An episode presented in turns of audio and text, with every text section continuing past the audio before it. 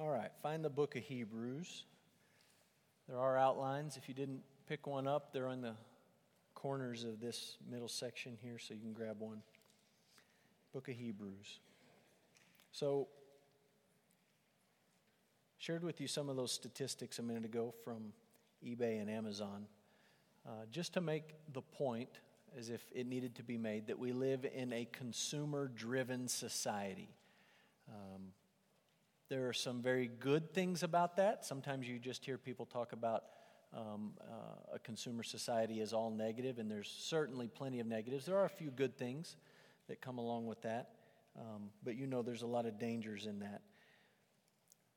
One of the consequences of living in a consumeristic society, and this in and of itself is not good or bad, it's just what it is, is that we have a lot of choices in life.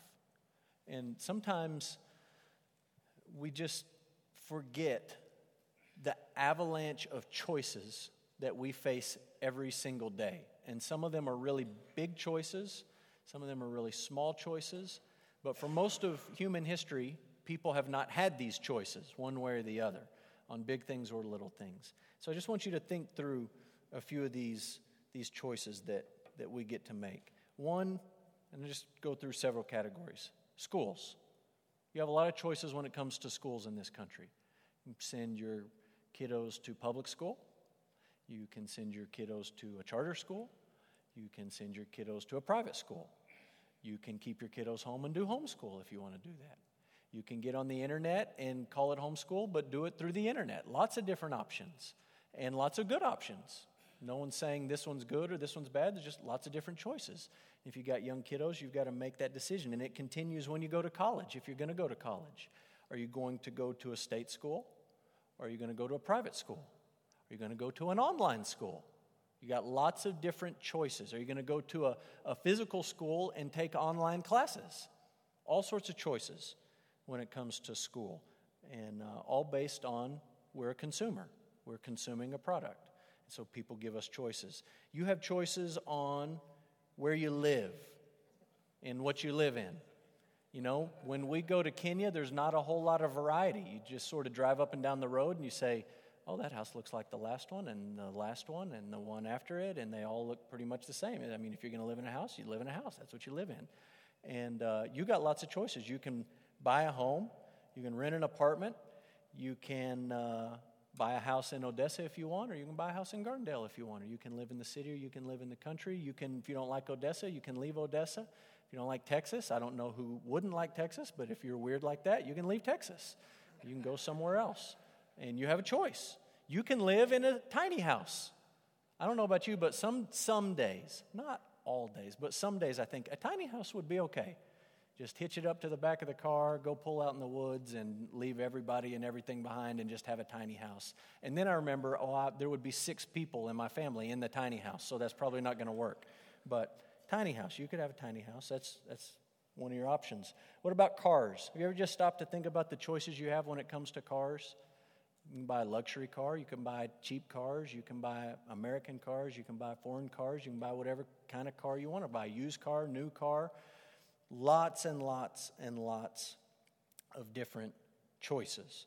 You can even buy a three wheel car. You seen those cruising around town? My neighbor has one of those. It has one wheel in the back and two in the front, and two people sit in it, and you just, my kids call it the Batmobile, and they just cruise around like that. So you can have a three wheeler if you want to. Um, this may seem a little bit strange, but what about choices when it comes to your spouse? Whether you've thought about it or not, you have more choices today than ever because of why? The internet. When I was in, in junior high, my church hired a guy, and he was, uh, he was on staff at our church as the singles pastor. And when we hired him, he was not married. A couple years later, he got married. And when, when people asked him, How did you meet your wife? he said, I met her in a chat room. Now, back in the early 90s, that was weird. People like, you what? You met a person on a chat room and got married? Now, if you say that today, oh, eHarmony, awesome. Oh, you dating website, great. People do that all the time. Millions of people. So you got a lot of choices there. Um, what about food? You got a lot of choices when it comes to food. If you've ever talked to missionaries, I'm not talking about like missionaries from our church who go for a week or two. I'm talking about career missionaries who have been on the field for several years and not had a, a break home or a furlough home. Um, every missionary that I've ever talked to, when they come home from a long stint of service overseas, says, I cried when I walked into the grocery store because it was completely and totally overwhelming. The amount of food on the shelves. I went to the bread aisle and there was a hundred kinds of bread on the shelf. I just came from a place where people were happy to have any kind of bread. In here you can pick. Do you want gluten bread or non gluten bread? Do you want wheat bread or white bread? Do you want it in a loaf? Do you want it sliced? Do you want it? How do you want it? I mean, however you want it, they're going to sell it to you that way. You got tons and tons of choices. You go to, uh, to the grocery store, go to the toothpaste aisle. We were at the grocery store the other night, and you know, you just buy the same toothpaste over and over. It's what you normally do. And so we were there walking through as the last thing we were picking up toothpaste, and they didn't have my toothpaste. And so I had to pick one from all 500 of them. What do you pick? I don't know what you pick. Which one's the best? Which one's the cheapest? Am I paying too much for this? Oh, that may not taste good. Well, this one looks kind of kind of cheapy. It's, we're not going to keep my. I mean, choices. You got choices, choices, choices. Television, cable, satellite, Netflix, Hulu, Amazon Prime, take your pick. All of the above, you got choices. Movies, you can go to the theater, the drive in, the red box, Netflix, lots and lots and lots of different choices. What about churches? You got a lot of choices, don't you? Big ones, small ones, traditional ones, contemporary ones, this denomination ones, non denomination ones. Lots and lots and lots of choices. What about clothing? You got a lot of choices when it comes to clothing. I know that, that we're used to it, we're kind of desensitized to it, but the next time you're at the mall, our mall, any mall, and you walk into a department store, just look at how, how, many, how much, how many, all of the clothes in that one room. It's unbelievable. And that's just one room in one mall in one relatively small city in the United States. And we are going to a place where people are happy to have your nasty, worn out hand me downs. We're not going to take your nasty ones, but your hand me downs. They're happy to have them. Take whatever they can get. But you got a lot of choices. You can go to Dillard's, you can go to Walmart. You can get on eBay and buy somebody's used clothes if you want to do that. People do that apparently, so that's an option. Get on Amazon. Uh, if I left anything out, you can probably buy it on Amazon or eBay. Okay? You just have an awful lot of choices in life. And even in our society, I say these as not necessarily great things. We are so used to having choices, we want choices in every area of life. And we don't want people to limit our choices or our freedom to make a choice in any area of life. So we're at the point now where we're, we're expanding the definition of who you can choose to marry. That's somebody's choice. Who are you to tell them they can't choose that? Um, we want choices when it comes to life and death. We want to have options. And you know exactly what I'm talking about. We want everything on our terms because it's all about us. Here's an interesting quote I read about choices. It's from a guy named G.K. Chesterton. This guy was best buddies with C.S. Lewis and Tolkien. And they got together and talked about stuff all the time and hung out. And I'll be honest with you, they hung out and smoked cigars all the time. And this is what he said about choices. Every act is an act of self sacrifice. When you choose anything, you reject everything else. It's an interesting way to think about choosing. When you choose one thing, you are also not choosing a whole lot of other things. So, the book of Hebrews, what does this have to do with Hebrews? All these choices.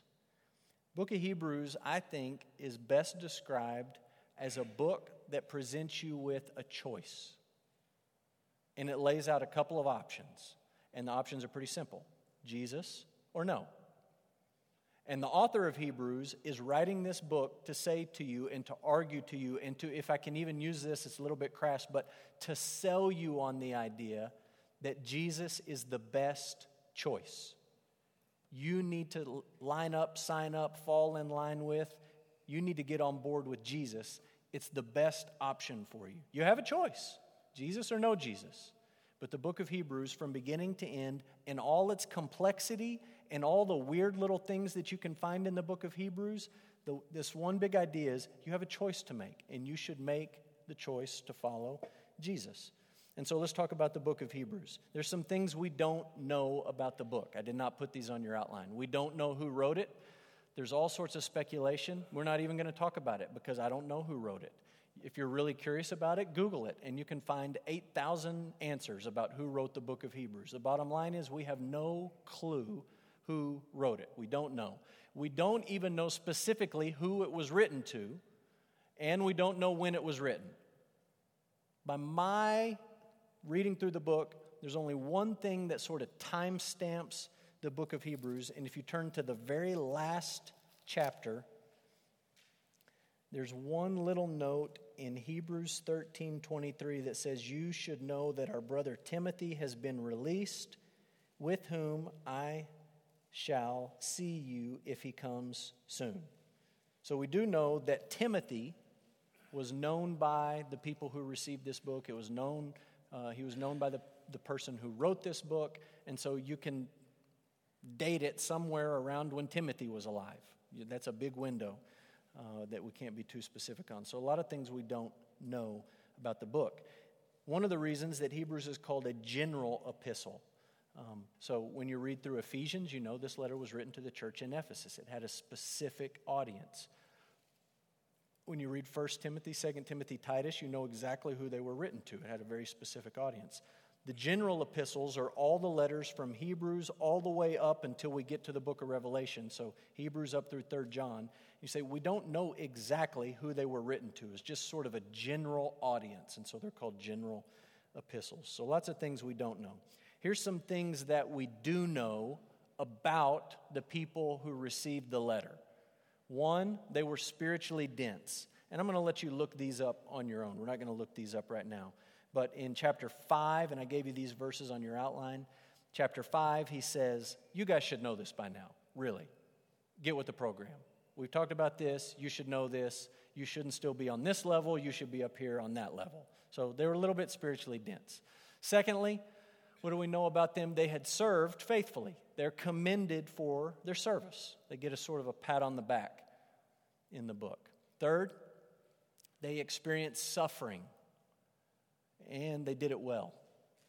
They had experienced serious suffering and they suffered well. You can suffer poorly and you can suffer well, and these guys suffered well. Um, fourth, they experienced discipline we don't know how long this discipline took place. We don't know exactly what form it took, but it's mentioned in the book that you have experienced God's discipline.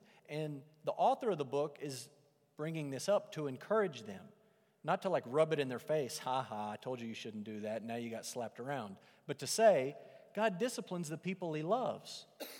Don't look at this as if God is angry with you. He disciplines his children. You are his children. He loves you. So they did experience discipline. And then lastly, I mentioned this already, they did know Timothy. And the author knew Timothy, and there was sort of a connection there. So those are some things we do know. Here's the outline of the book really, really simple. There's an introduction. After the introduction, the first big section talks about the person of Christ. Who is Jesus? And comparing him to different people trying to make the case Jesus is better than this guy. Jesus is better than this guy. Jesus is better than this guy. You need to pick Jesus. So the first section is the person of Christ. Second section in this main body is the work of Christ. What did he do? What did he accomplish when he died on the cross and rose three days later? And what he did, the point in this section, what Jesus did is better what, than what those guys did. It's way better. Don't pick those guys, pick Jesus. Third section here in the body is the way of Christ, or you could just call this the Christian life. What is it like to be a follower of Christ? In this last section, they're saying, look, it's better to be a follower of Christ than to not be a follower of Christ. And there's all the way through, there's this sort of comparison game. Jesus is better than these guys. What Jesus did is better than what those guys did. What it's like to follow Jesus is way better than what it's not like to follow Jesus. And this comparison runs all the way through the book. Now, those are some of the big questions we're going to talk about. Okay? Who is Jesus and what did he accomplish? Let me just say one disclaimer before we jump in. There's a lot of weird stuff in the book of Hebrews. There's a lot of things that are hard to understand and hard to wrap your mind around. And you know this by now because we're on book 58 out of 66. In this format, in this setting, we can't jump into all those debated, confusing, controversial things. So if you're studying through Hebrews and you're tracking along in this study and you come across something and you say, I have no idea what that means, don't worry, I probably don't know either. But if you really want to know, I'll try to help you find the answer and we'll figure it out together. Um, but there's a lot of stuff in here that you can really get hung up on and just say, oh, I don't understand that. That doesn't make sense. What's he talking about? How does that fit with what I've read in other places? And so, what we're going to do is focus on the big ideas of the book. And I really think when you focus on some of these big ideas we're going to talk about, a lot of those details kind of fall into place and make a little more sense. So, the first question we're going to talk about is who is Jesus? Who is he? And the first answer in the book of Hebrews is Jesus is the Son of God.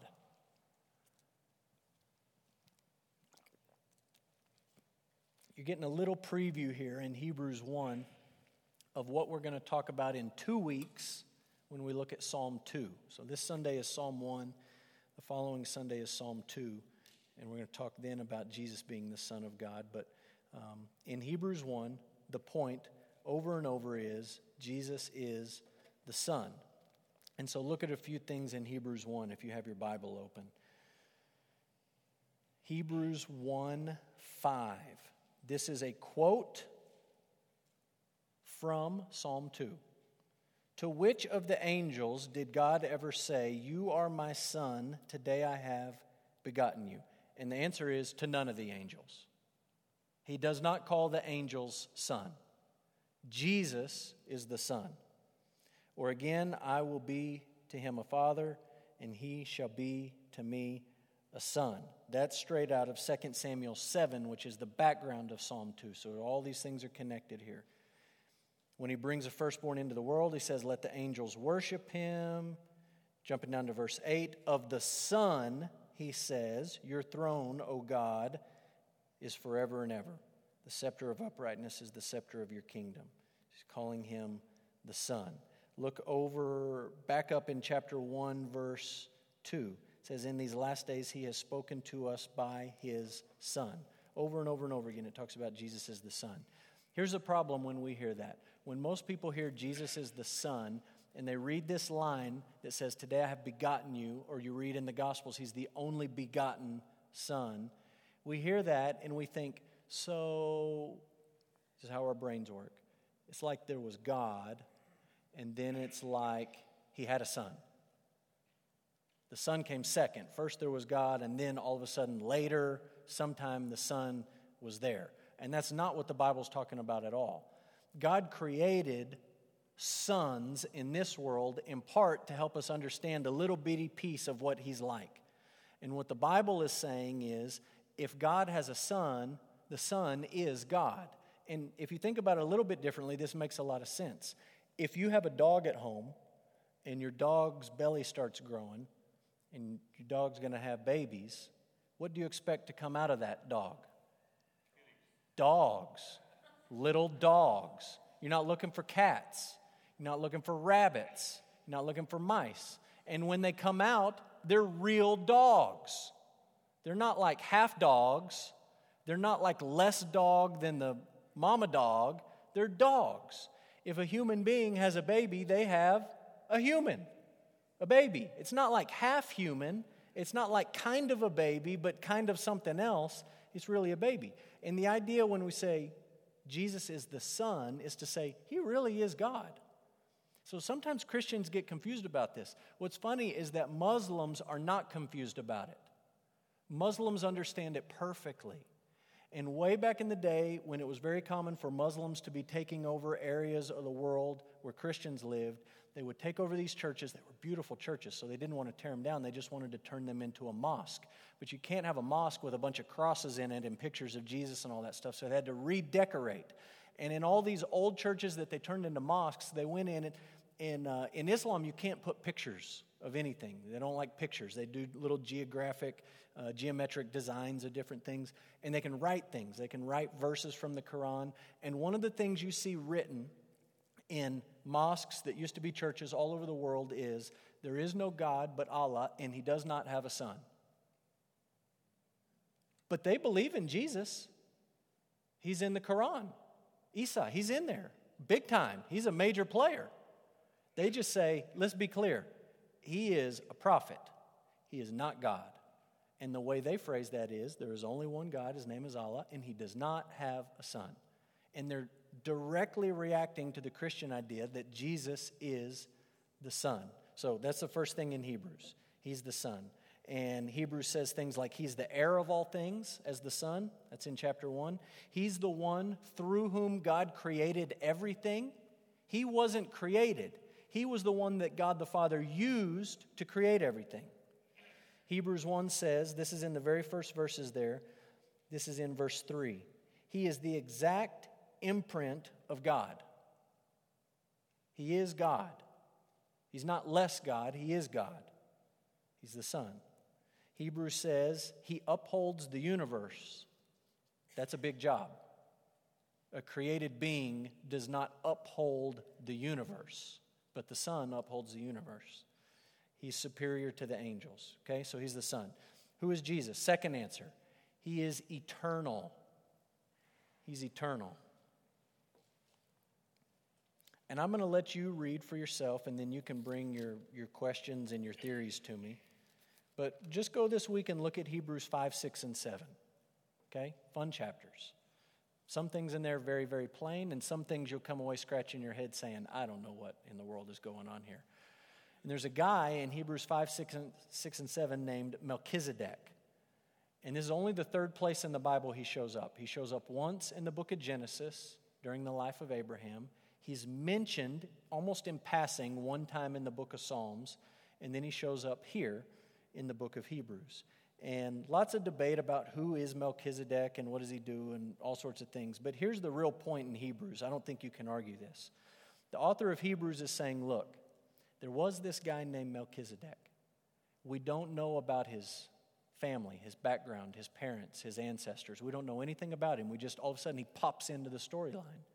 And we don't know anything about if he had kids, if he had offspring, if he was married, if he was an uncle, if he had anybody coming after him. We know nothing after him. We know nothing before, and we know nothing after him. And the point here in Hebrews 5, 6, and 7 is Jesus is a great high priest in this line, not of the Levites. We know all about them, where they came from, how they ended up. We know all about those guys, but of Melchizedek. And the point, very clearly in 5, 6, and 7 is this guy, it's like, it's like Melchizedek has no beginning or end. He just sort of pops in here. We don't know anything about him. And the point is, Jesus is a high priest like that. He's an eternal high priest. And so there's some verses in here. We'll look at a couple very briefly. Look at Hebrews 6 20. Just so you can sort of get the flavor of this, and then you can read these chapters on your own. Hebrews 6:20 says Jesus has gone as a forerunner on our behalf having become a high priest forever. He's eternal, high priest forever after the order of Melchizedek. Chapter 7 verse 17.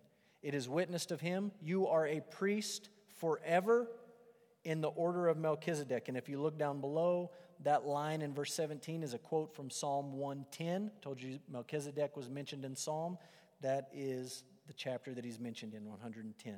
So you're a priest forever, just like Melchizedek. Chapter 7, backing up to verse 3, says the same thing. Melchizedek, he's without father or mother or genealogy, having neither beginning of days nor end of life, but resembling the Son of God, he continues a priest forever.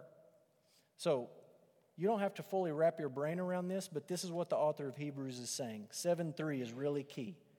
There's this guy, Melchizedek. No genealogy, no ancestors. It's just sort of like he's there. And what he's saying is not that Jesus is like Melchizedek, but he's saying Melchizedek is like Jesus. No beginning, no end. He's eternal, and he's a priest, and Melchizedek is just like that. So he's eternal. Third, this one is a big one in the book of Hebrews. Jesus is perfect. He's perfect.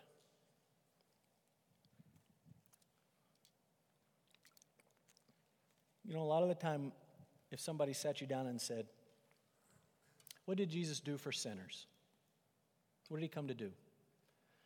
Be very specific with me. I think most of us would give the answer, Well, he died on the cross for our sins, right? Like if we threw you down there in the third grade room and put you in front of those kids and said, Tell them about Jesus, most of us would probably come up with something like, uh, He died for our sins, died on the cross for our sins. We need to know that. That's true, right? It's also true that before He died on the cross for our sins, He lived a life of perfect obedience for us. For us. Did He die for us? Yes. Did He live for us? Yes. And I'll tell you when the light bulb went off for me on this. In Kentucky, I was asked to be a part of a Good Friday service. It's Good Friday service, seven pastors invited, every pastor given one of the things that Jesus said while he was on the cross. He said seven things. Seven pastors, everybody gets one little statement, and you got five minutes to preach on it. And we all sort of took turns and we sang songs, Good Friday service. And I said, Yeah, I'll do that. I'll be a part of that.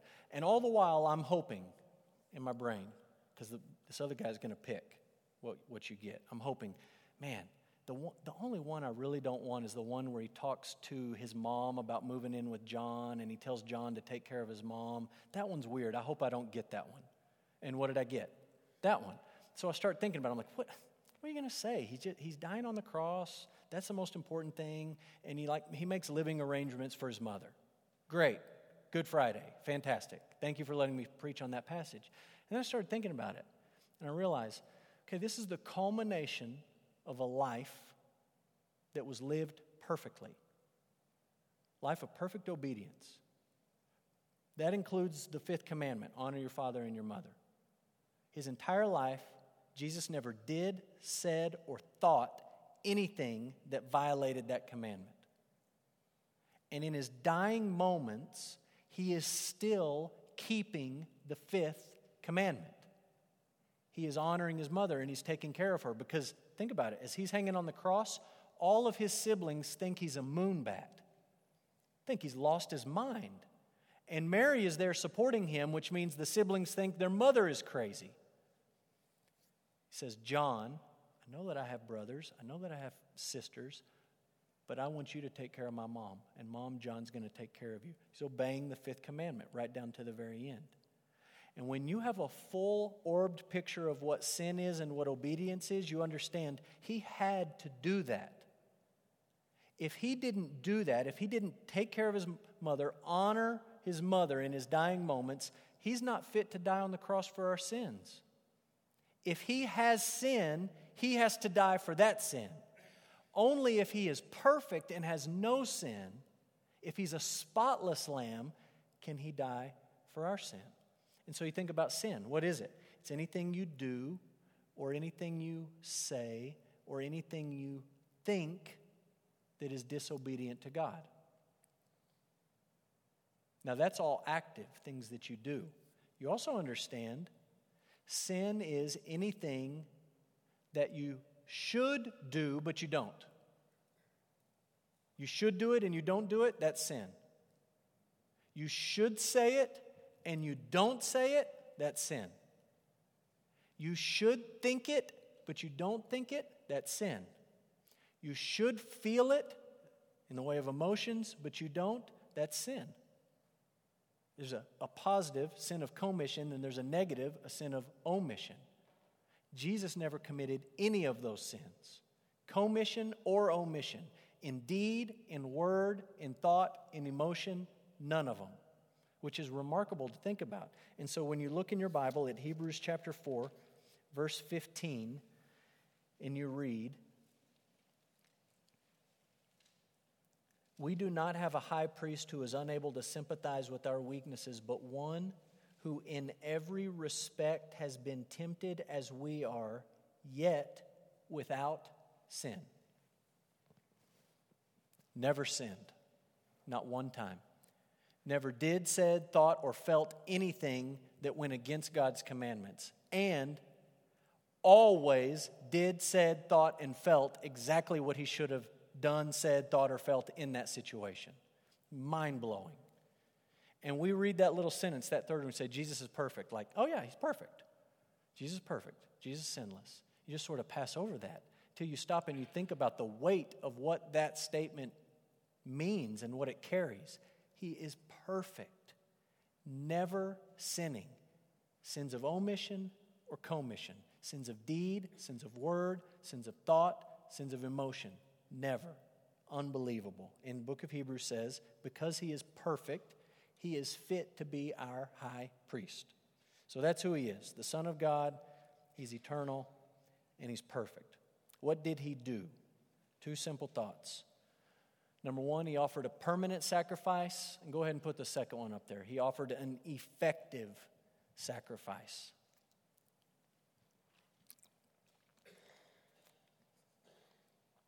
Permanent sacrifice, meaning it was once for all time, does not need to be repeated ever. It's done. Permanent. It lasts forever. There's a long warranty on it. You don't need to worry about taking it back. It's permanent. And it's effective. He actually did what he set out to do, that is to die for sins. And so, very quickly, let's look at these verses. Hebrews 7, starting in 26, says, It was indeed fitting that we should have such a high priest, holy, innocent, unstained, separated from sinners, and exalted above the heavens. He has no need, like those high priests. Do you see the comparison game here? This is the priest we have, and here's these other guys. He has no need, like those high priests, to offer sacrifices daily, first for his own sins, and then for those of the people, since he did this once for all. And that once for all means once for all time. Once for all time when he offered himself up. Okay? He did it once for all time. It's a permanent, lasting sacrifice. It's also effective. Look at chapter 10, verse 4. It is impossible for the blood of bulls and goats to take away sins. Be very careful when you talk to people about the Old Testament and the sacrificial system that you don't say to them, they offered these sacrifices so their sins could be forgiven. False. Those sacrifices did not forgive anyone their sins. Never one, not one white lie ever was forgiven because a bull had its throat cut and the blood splattered on the altar. None of them. They pointed forward to the one sacrifice that would provide the forgiveness of sins. It says it right here. It is impossible for the blood of bulls and goats to take away sins. Look down chapter 10, verse 11 says every priest stands daily at his service offering repeatedly the same sacrifices which can never take away sins.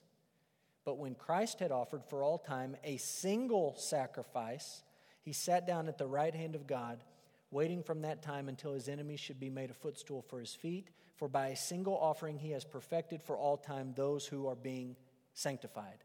When he offered himself as this offering it did what he wanted it to do. It was effective it sanctified those that he wanted it to sanctify. So it was a permanent sacrifice and an effective sacrifice. So, on those two questions, you're looking at your outline. Who is Jesus? What did he do? I just want you to understand You've got this choice running all the way through the book. Okay? Jesus is the Son, chapter 1. He's way better than angels. Way better. You got, why settle for an angel? You can have the Son. It's not even close. Jesus is eternal. Yeah, Melchizedek and, the, and Aaron and all these other priests, they're okay. But Jesus is eternal. Those are just guys. They lived, they died. That's it. Jesus is eternal, way better. He's perfect. He's not like these old high priests that before they offered a sacrifice for your sins had to offer sacrifice for their sins. That's not Jesus. He's perfect. Jesus is better. Then you come down and you say, What did he do? Well, he offered a permanent and an effective sacrifice. It was way better than all those sacrifices that were offered in the Old Testament. It's not even close. Why would you want to cling to that system when you could have Jesus? Why would you want to cling to something that you do when you can have something that's actually permanent and effective and can save you? It's crazy.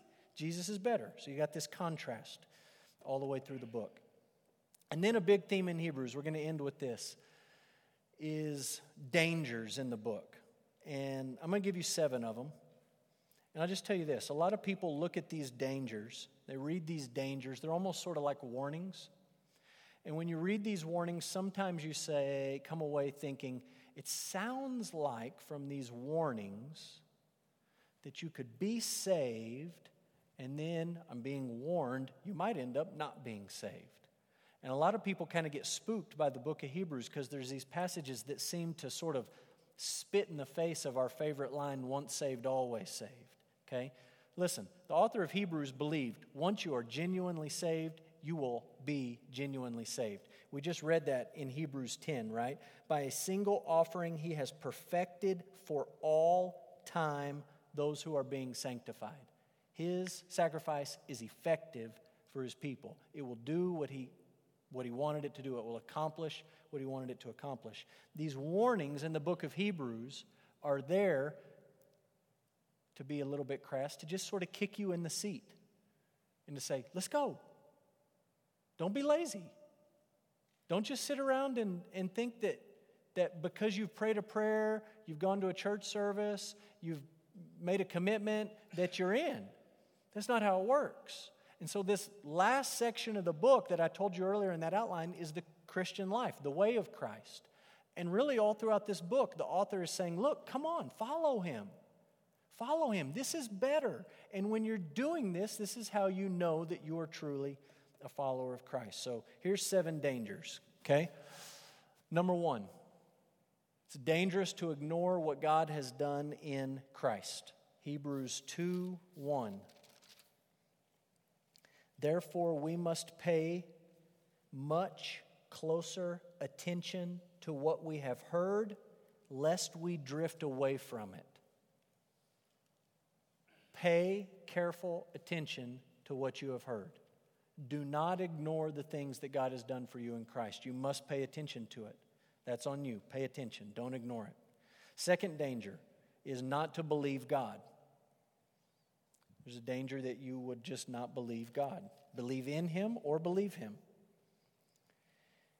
Hebrews 3 12 says, Take care, brothers, lest there be in any of you an evil, comma, unbelieving heart leading you to fall away from the living God. Do not have an evil and unbelieving heart. That's kind of hard, hard language when you're talking about non Christians, somebody who doesn't believe, to say their heart is evil. You don't necessarily have to tell them that the first thing you tell them about the Bible. You're evil. But that's what the Bible says. If you don't believe God, your heart is evil. An unbelieving heart is an evil heart. This is danger that you would not believe God. Number three, there's a danger that you would stop growing. You stop pursuing Christ. Hebrews 5:12 says, "Though by this time you ought to be teachers, you need someone to teach you. Again, the basic principles of the oracles of God. You need milk, not solid food. You have not grown in your faith. Chapter 6, verse 1. We need to leave the elementary doctrine, doctrine of Christ and go on to maturity. I don't want you to be a baby Christian all your life. I want you to grow up and I want you to be mature. Chapter 6, verse 11. We desire each one of you to show the same earnestness to have full assurance of hope until the end, so that you may not be sluggish. Don't be lazy, but be imitators of those who through faith and patience inherit the promises. So there's a danger that you would stop growing. Fourth danger don't persevere in holiness. It's dangerous. You can look at some of these verses. Just look with me at Hebrews 12 14.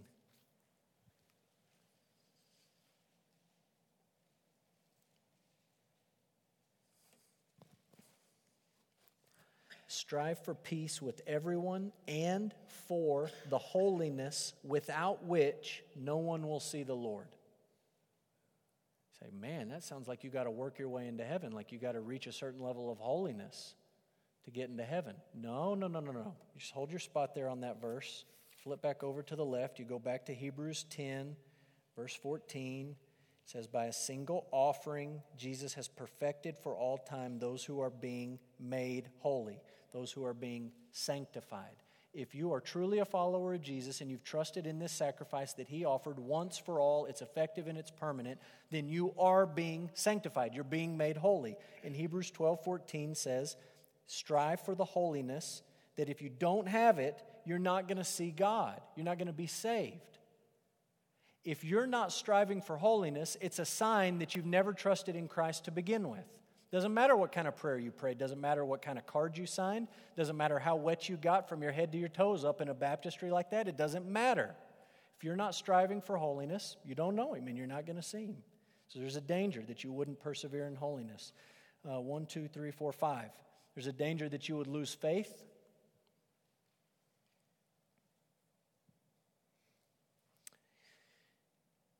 Hebrews 12:2 tells us to look to Jesus, the founder and perfecter of our faith. Keep your eyes fixed on him. Hebrews 10:34 says you had compassion on those in prison and you joyfully accepted the plundering of your property since you knew yourselves that you had a better possession and an abiding one. You say, "Well, I didn't read the word faith in there." It's in there. They joyfully accepted their homes being robbed because they knew that really wasn't their home. They had faith that their home was in heaven, and that's where their treasure was. So when things went bad here, they said, eh, It's okay. It's not my home. I have faith that I have another home, a better home. So there's danger that you would lose faith. There's a danger that you would reject God's discipline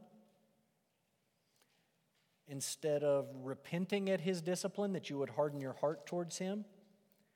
Hebrews 12, verse 10 says, They disciplined us for a short time as it seemed best to them, but he disciplines us for our good, that we may share in his holiness. In the moment, all discipline seems painful rather than pleasant, but later it yields the peaceful fruit of righteousness to those who have been trained by it. When you experience God's discipline, you allow it to train you. You don't harden your heart towards God for that. And then lastly, there's a danger that you would refuse all of these warnings in the book. And Hebrews 12, verse 25 says, See, do, see to it, see, excuse me, see that you do not refuse him who is speaking. Do not refuse God. He's speaking to you. Don't harden your heart toward Him. Listen to Him. Don't refuse this warning. Now, listen, you go back and you read all those verses, and if that's all you read in the Bible, is those verses on that warning list, that's all you knew, you might come away saying, Man, it sounds like do these things you're in, do these things you're out. Like I could be in for a while and then I could lose it and I could be out. It's not what those things are. These are dangers that you need to watch for in your life as a Christian. You say, okay, I've prayed a prayer, I've repented of my sins, I love Jesus. How can I have assurance that I'm really saved and that I'm going to go to heaven someday? American church tells you, well, did you accept him? Did you invite him into your heart? Then you're saved. That's just not biblical. The book of Hebrews says, You want to have assurance that you're saved? Watch out for these dangers. Don't do these things. Stay away from them. Do the opposite. Don't ignore what God has done for you. Don't stop believing God. Don't stop growing in holiness. Persevere in holiness. Don't lose faith. Don't reject His discipline. Don't harden your heart toward His word. Do all of those things, and you have assurance. You know, I am being sanctified, I am one of His children. His sacrifice is permanent and effective, and it's lasting for me, and it will save me. And you have confidence and you have hope that you will see God and that you will live forever. So there you go. That's the book of Hebrews. And like I said, lots and lots of little things we could dive into, little debates we could enter into. Who wrote the book? What does this particular verse mean? What does that verse mean? But this is the big idea. The big idea is you've got this choice. You can have Jesus or you can have these other guys, but Jesus is way better.